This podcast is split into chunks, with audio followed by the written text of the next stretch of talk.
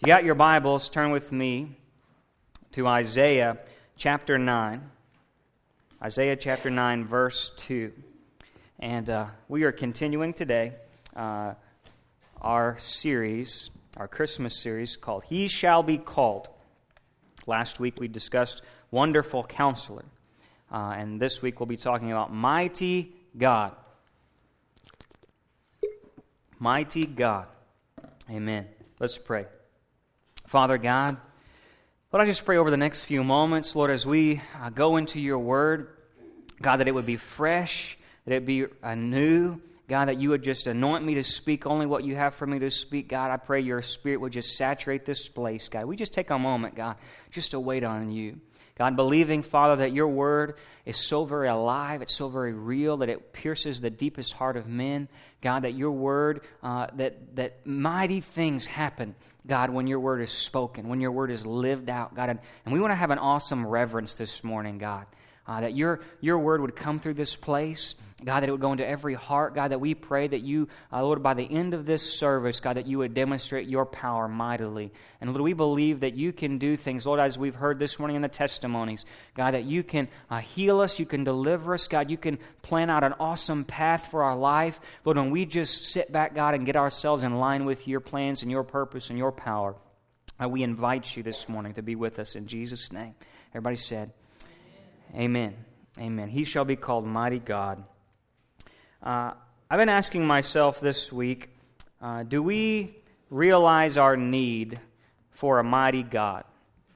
Do we realize our, our desperate need for a mighty God?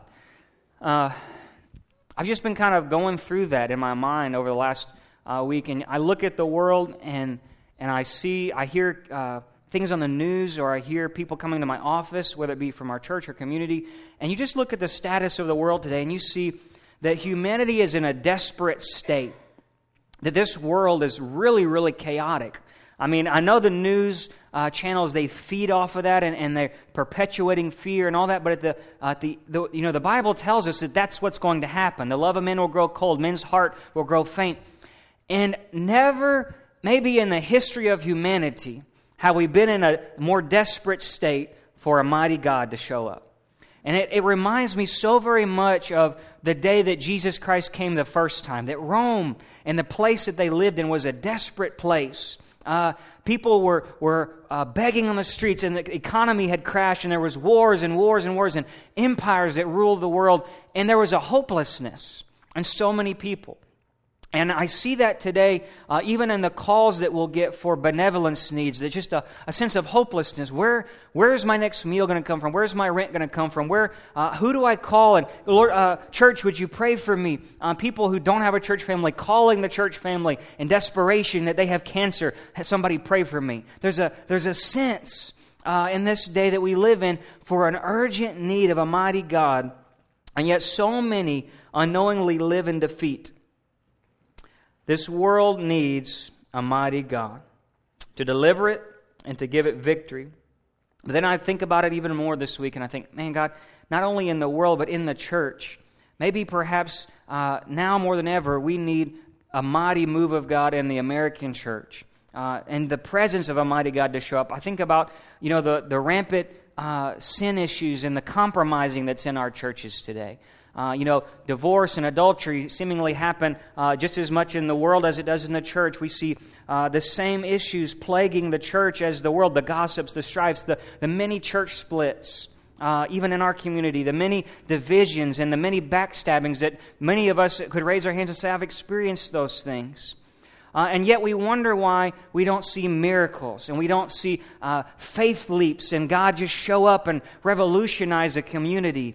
And I think now more than ever as well, not just in the world, but in the church, we need a mighty God to show up and just knock our socks off, just to uh, get us out of the way. And God, you show up and, and demonstrate your power. And I cannot imagine, I'm, I was thinking about this this weekend, uh, hearing these cases and hearing people going through their trials and tribulations. And I was thinking, man, I, I, I'm so glad I live in a day where Jesus has come. Uh, I can't imagine living in a day before Jesus Christ and before the church. That you know that we have something to go back to. We have something to hold on to. We have someone to call out. And before Jesus came, there was no Emmanuel, God with us. There was no church family full of the Holy Spirit who could pray with you and see you through tough times and, and be there with you. Yes, there was Israel, but Israel had forsaken that calling. And in 400 years before Christ came, the Holy Spirit had left uh, the prophets in Israel, and there was a withdrawal of the Holy Spirit. And I cannot imagine living in a day without you without this and without Him, that you and I can call upon a mighty God to deliver us. And look with me in Isaiah chapter 9, verse 2. Now, I'm going to ask you a question this morning as we enter into this message. What if we truly believed that the same power that sent Jesus to this earth, that same power that allowed him to live a sinless life, that strengthened him to endure the cross, that same power that rose him from the grave, and that same power that was given to his apostles to go into the, all the known world, and oh, oh, despite many difficulties, they spread the gospel. What if I truly believed that that great power, that mighty God, was still with and in us? Isaiah chapter 9, verse 2. I'm reading from the New Living this morning. Says this The people who walk in darkness will see a great light. For those who live in the land of deep darkness, a light will shine. You will enlarge the nation of Israel, and its people will rejoice. They will rejoice before you as a people rejoice at the harvest, like warriors dividing the plunder. You'll break the yoke of their slavery, and you'll lift the heavy burdens from their shoulders. You'll break the oppressor's rod, just as you did when you destroyed the army of Midian. The boots of the warrior and the uniforms that are bloodstained by war, they'll all be burned. They'll be fuel for the fire, for a child is born to us, a son is given to us. The government will rest on his shoulders. He will be called Wonderful Counselor, Mighty God, Everlasting Father, Prince of Peace. His government and his peace, it will never end. And he'll rule with fairness and justice from the throne of his ancestor David for all of eternity. And the passionate commitment of the Lord of heaven's armies will make this happen. Do you know this is all about you and me? He says he'll enlarge Israel. We've been adopted into his covenant. He says that uh, he will come and break the slavery and the yoke. He'll release the captives and the prisoners. And it will be because the passionate move of the Holy Spirit is going to come and make this happen. And, and I look at this today. This is so much about you and about I. And if God is a mighty God, look at that. He says he's a mighty God. We know very well that God is a mighty God, and we know that in our heads, and many of us know hearts, and we know it in the Word, and we've sung all about it that God is a mighty God. And many of us know, before I even tell the Christmas story, that God is a God that's God with us, Emmanuel. That He is with us, and Jesus Christ came and He died and He walked this earth and He, he uh, arose from the dead, and He's God with us. And if He's a mighty God, and He's God in me, is he a mighty God in me? Think about this this morning. We know he's mighty God, and we know that God is in us. But is he the same mighty God in us? All right? Think about that for a moment. He's God, he's mighty, he's in us, but is he truly the same mighty God we talked about last week that made the heavens and the stars and the galaxies and spoke them all and named them all? Uh, the same God that in a very uh, a plan that por- portrayed the whole universe into existence and made man and Israel and this whole salvation plan. This same God that can shake the heavens and the earth. That same as God is mighty God, and He's in us. But is, is He that mighty inside of me? Because I think sometimes we reduce God to just whatever we uh, have seen or heard or have experienced, and we lose this great mightiness, this great wonder, this great power to know that, yes, He's God out in the universe, and yes, He can do mighty things in the nations, and yes, He can move mountains and heal the sick and raise the dead, but can He do that inside of you as well? Is he that kind of a God inside of you and I today? And that maybe what if what if we not only heard and what if we not only read about God's mighty power this morning, but what if we experience it? What if we experience it? This word, look with me, mighty God. Let's go back to that verse. Verse 6. Mighty God. What does that mean? Uh, the actual word there is El Gibor. and it means literally God the mighty warrior. God the mighty warrior. That mighty God means he is a mighty warring king. That think about uh, uh how many of you know about uh, David and his mighty men? Everybody read that before? David had these awesome mighty men. Men, these guys were men of men. They could go out and like kill 900 people. Like Gladiator, the movie Braveheart, ain't got nothing on these guys. And those guys were called mighty men. And there's uh, in the ancient days, there's mighty men of valor, and it referenced the best of the best soldiers. It referenced this uh, these awesome guys of power and skill uh, who could do anything. Uh, more than the normal man, that they were full of this strength and this uh, uh, passionate, mighty God, it says, is going to come to this earth and he's going to move and he's going to be demonstrating himself as mighty God. It means his power, his strength in battle, that he comes as redeemer, deliverer, and judge. I'm going to tell you this morning about the mighty deeds of God. You know, we may think, uh, what, what is mighty? And think about, when you think the word mighty, what do you think of? What do you, I think about Mighty Mouse immediately. How many of you ever watched that when you were a kid? Mighty Mouse. We don't have that anymore. Or, or you know, even if we go down the street, think about something mighty. You know, I was looking at, uh, this weekend out in nature just the mighty cypress trees that are out there. And you know, you couldn't, if you were just by yourself and you just had your hands, you couldn't do anything about that tree. That tree is mighty. You can't move it, you can't cut it down without uh, tools or equipment. You think about that uh, Ford F 150, that V8 that uh, might be out in the parking lot, that 385 horsepower. That's pretty mighty, right? Uh, but you think about even go a little further. NASA. NASA has these rockets. They're half a million gallon rockets of fuel, right? They accelerate to 3,000 miles per hour. There are 423 degrees Fahrenheit, and they have 37 million horsepower. Put that on your truck, guys. 37 million horsepower. That's pretty mighty, right? Now you think about things that we can make. And we, we I think we want to we need to get this morning a bigger picture of the might of God. That 37 million horsepower, you know, man accomplished that. Man went to the moon. We're, we we, did some great things, right? And the world would boast in the strength of our military, our powers, our economy. But think about this. The Bible says these things that by his simple spoken word, God created the heavens and the earth. What can you say that would change anything in this world? Think about a hundred billion trillion stars he spoke all power into existence. Think about this that scripture says that lightning and thunder and earthquakes and consuming fire goes before him.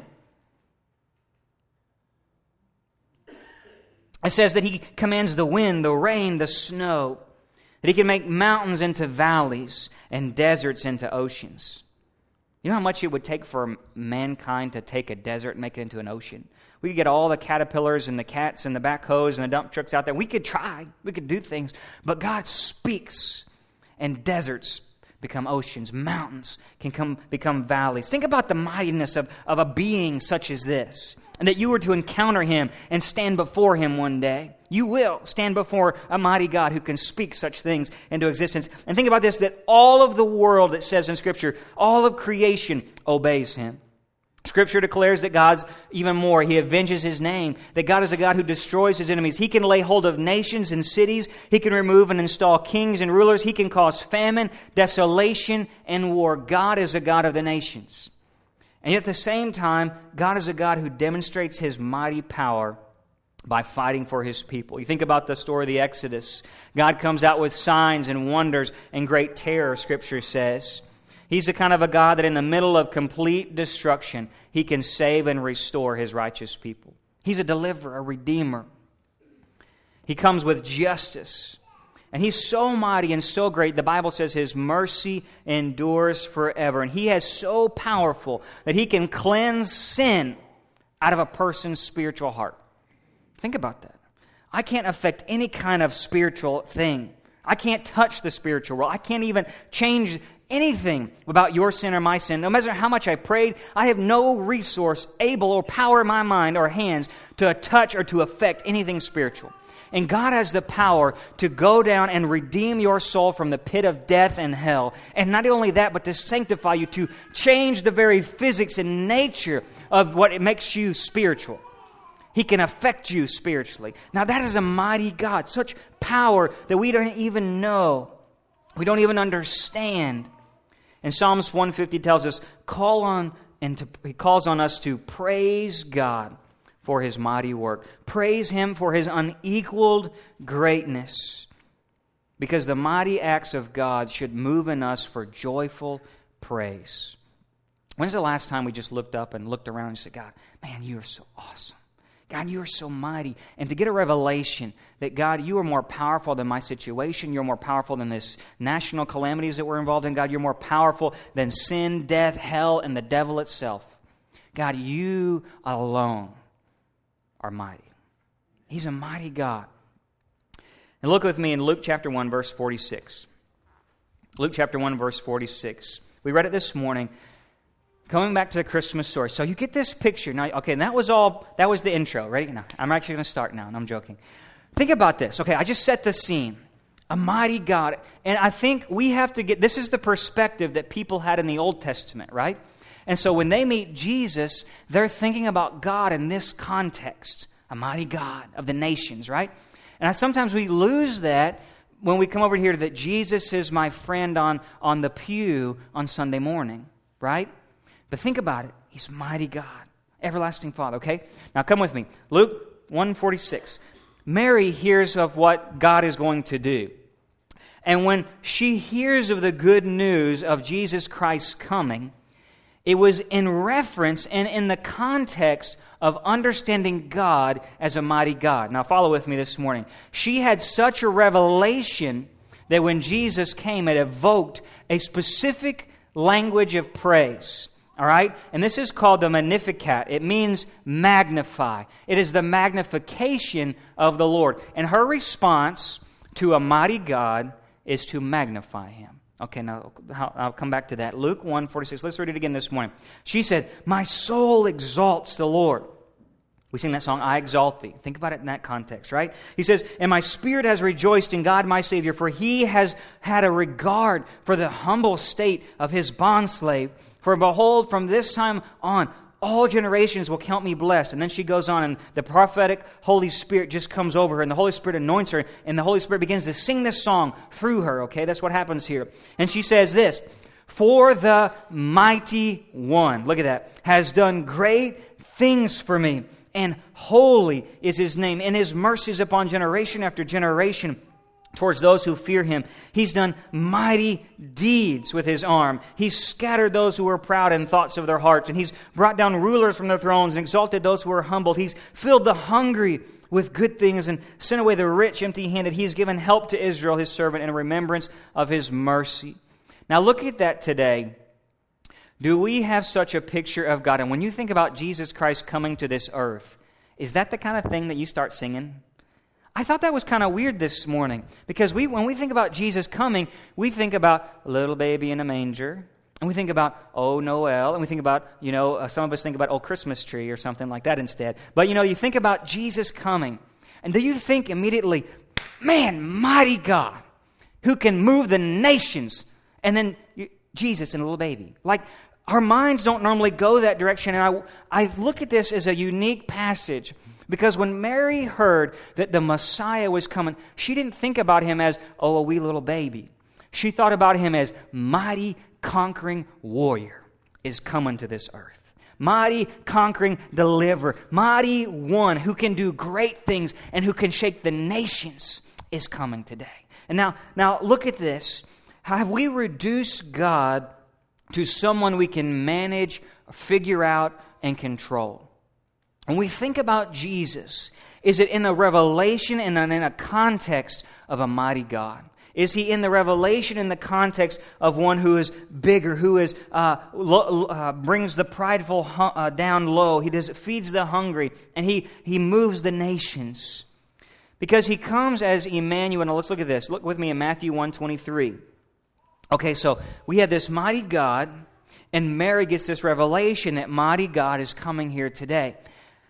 But he's in this context, and let's go back to the Christmas story, Matthew 1 23, that Gabriel comes and he tells her, Hey, he shall be called. You're going to be with child. This virgin shall be with child and bear a son. And they'll call his name Emmanuel, which translated means God with us. Look at your neighbor and say, Emmanuel.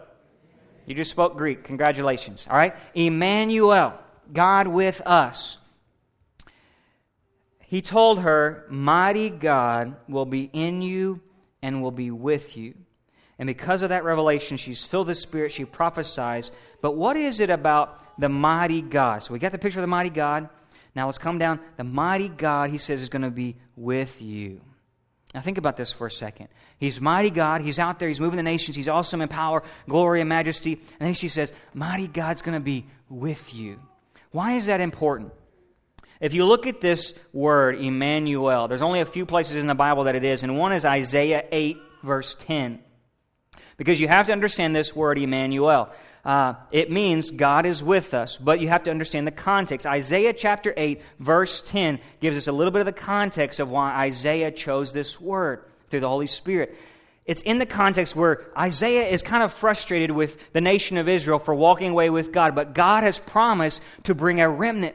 God has promised to deliver by any means possible. God's going to restore this world to what it should look like. God's going to come. God's going to shake the nations. And Isaiah is prophesying this, but Israel's not really listening. But he says, you know what? It doesn't really matter. God's plan's going to happen. Okay? You can't stop God. God's going to redeem his people. And if even if he's got to have the rocks cry out, this, that kind of a thing, God's going to make it happen. He's going to glorify his name, and he's going to set whoever wants to be free, free. And so Isaiah taunts these nations who are coming against Israel. And he says, You can make a plan. You can try to get your armies against us. You can throw everything at us you want, but Emmanuel. That's what he says in 8 chapter uh, Isaiah 8:10. He says, "But Emmanuel." What does that mean? But God is with us. That's what it's, it's that antagonizing thing. It's like, you can do whatever you want against me, devil. You can throw all the things that you want to me, world. You can stab me in the back. You can run me over backwards and forwards. You can run my name out in the ditch. But Emmanuel. God's with me. And it's this kind of a thing that He is mighty God. And the context of Emmanuel is always used in the context of mighty God. It means that God is my mighty warrior. God is on my side. And if, if He is for me, who can be against me? God with us. Mighty God with us. Do you think about it that way when you think about Jesus? We think about, we sing that song, O come, O come, Emmanuel. It means, O come, O come, my mighty God. O come, O come, be God, be mighty God with us. And that's what we're asking today. When we go to close in prayer this afternoon, I want us to say, God, I need you to be mighty in me. God, I want a mighty God on my side. I don't want just some Jesus I can manage or Jesus I can cry out to when I need him. God, I want just the complete power of God to be mighty. And, and he says, Jesus became God with us. Think about his life. He taught with authority as a mighty prophet. He performed mighty works. He healed the sick. He opened blind eyes and deaf ears. He casted out demons. He raised the dead. And yet, more than that, he did something we couldn't even imagine. He, through his atoning work on the cross and his powerful resurrection, delivered us. That's how he showed himself, mighty God.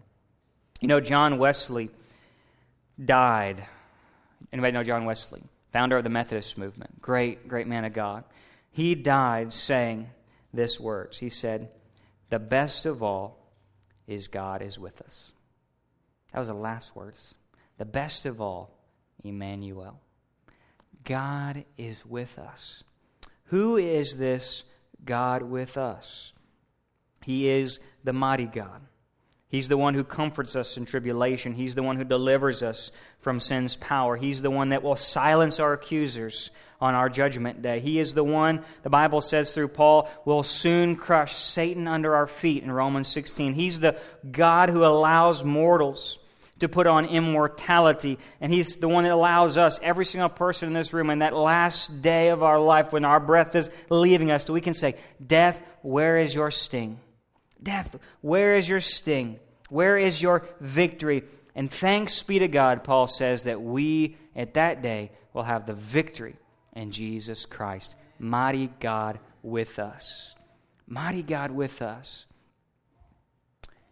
Spurgeon, another great pastor, said, God with us.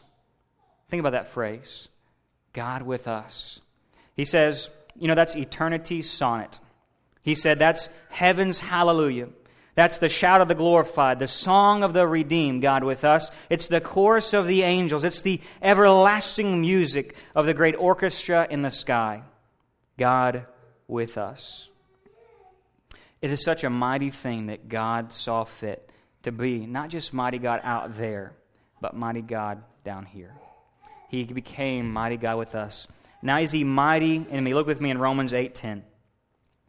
Mighty in me. Mighty God, mighty God with us, and mighty God in me. Jesus comes, he walks, he wins the victory, he gives us his spirit, and now like Mary, you and I have the spirit of Christ living in us. Romans 8 verse 10 says this, if Christ is in you, Though the body is dead because of sin, yet the spirit is alive because of righteousness. But if the spirit of him who raised Jesus from the dead dwells in you, somebody say, you, you, he who raised Christ Jesus from the dead, will also give life to your mortal bodies through his spirit who dwells in you. What are you saying here? You and I have a mighty God, the Holy Spirit, dwelling in us, and he gives us this mind of Christ. And knowing this great thing, that God is mighty God, that He became mighty God with us, and now He is now mighty God in us. Mighty God in us. The apostles got this so very real, so very tangible, so very mightily within them, and that they conquered the known world with the gospel. They, they moved mountains. They went through uh, peril and tribulation, distress, persecution, abandonment, and yet God, in His might, was with them. And not only with them, but in them. You think about it this way you and I have been given the power not only to live right, but the power to advance His kingdom. But why do so many Christians lack the power of God?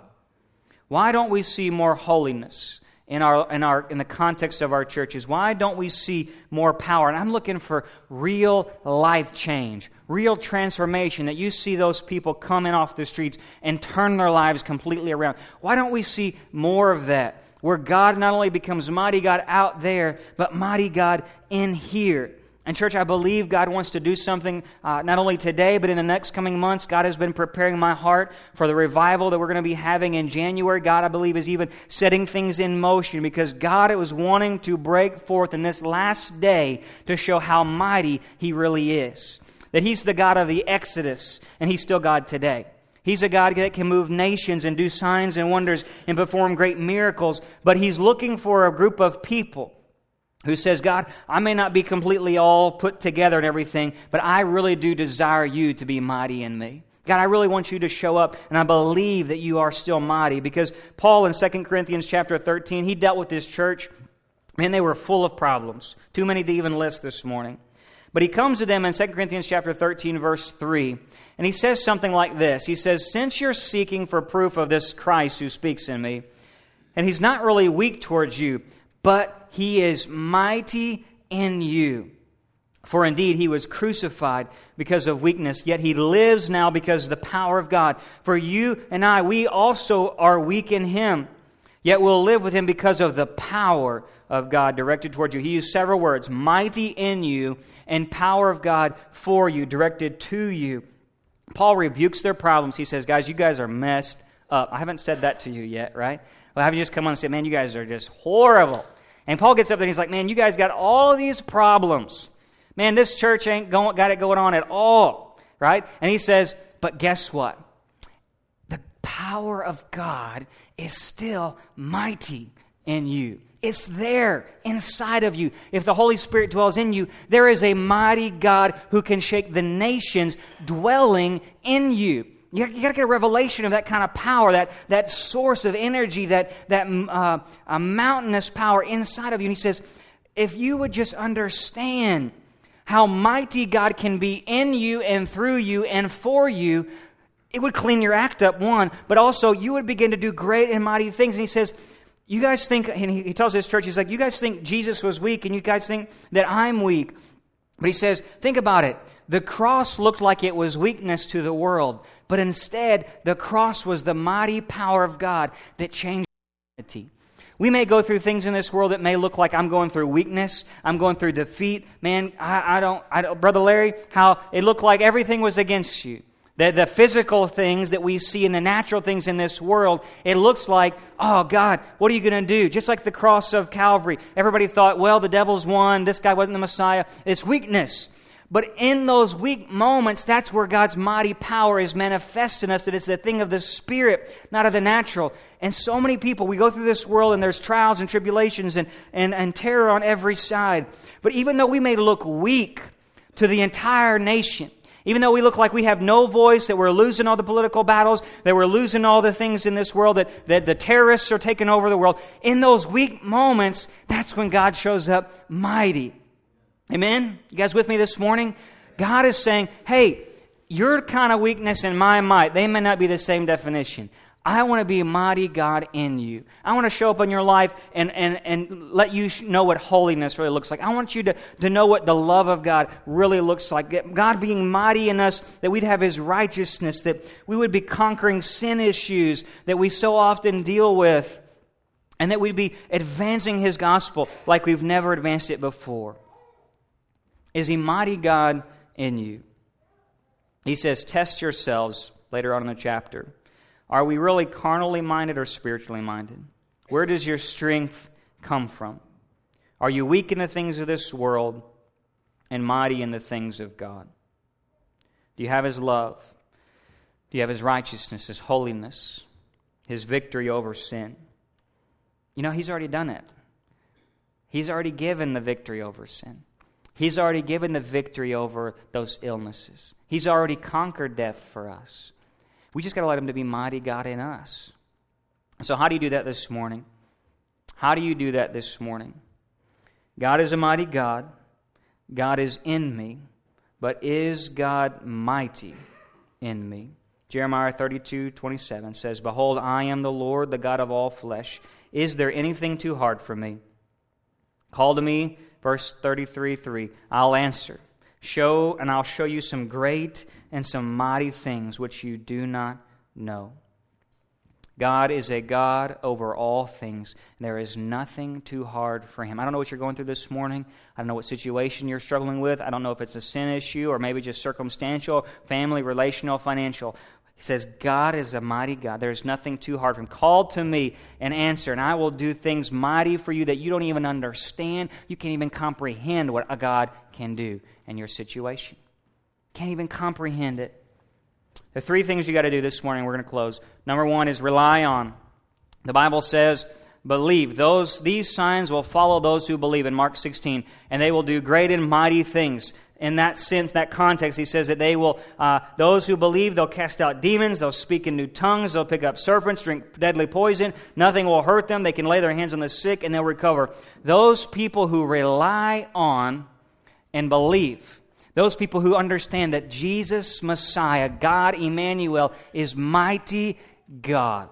He has got the victory won. I'm just getting on board the train. I'm just getting in line with what he's already done, right? And he says, if you really believe it, something's going to change in your life. These signs are going to follow you. Not just the pastor, not just the preacher, not just the evangelist or the youth pastor, or the kids workers or the leaders or the deacons or the ushers. It's, it's every person who believes. God's going to begin following them with mighty things mighty things are going to be demonstrated in their life. And he says, so you need to, number one, rely on God. Know this, that Jesus did not do many miracles in his own hometowns because people did not believe. They did not rely on him. And Mary, when she received the Holy Spirit, she had to believe the Word of God to be filled with His Spirit. Who is Jesus Christ today? He is mighty God with us.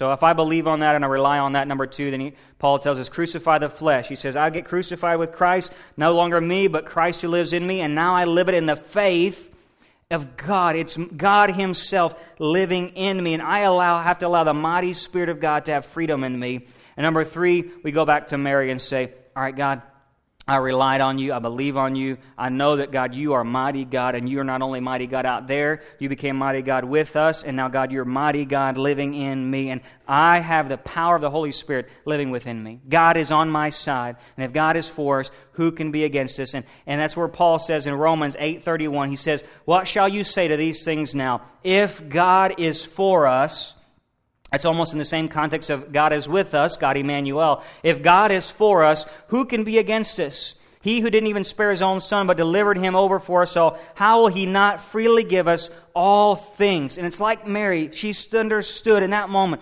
God, I know you're with me. God, I know you're for me. And God, and I'm for you. I'm humble. I'm broken before you. God, I believe on you. And God, I want to crucify the flesh in me. And God, I now glorify you. God, I magnify you. You're not actually making God any bigger when you magnify him. He's already big. It's helping you and I understand. God, in that situation, I'm going to begin to magnify Almighty God. I'm going to begin to remember, to look back and to say, God, God, maybe it's cancer. God, maybe it's a surgery. Maybe it's a financial need. God, maybe it's the weakness that I feel in me. God, maybe it's a sin issue. But God, if I know who you are, God, if I crucify the flesh in me, God, I begin to worship you, to magnify you, and say, God, if you are for me, God, I can do all things through Christ who gives me strength. God, I know that you are bigger God, you spoke the stars into existence. How much more you can handle this situation in my life? God, I know you are holy, you are worthy, and that worship begins to come out of you.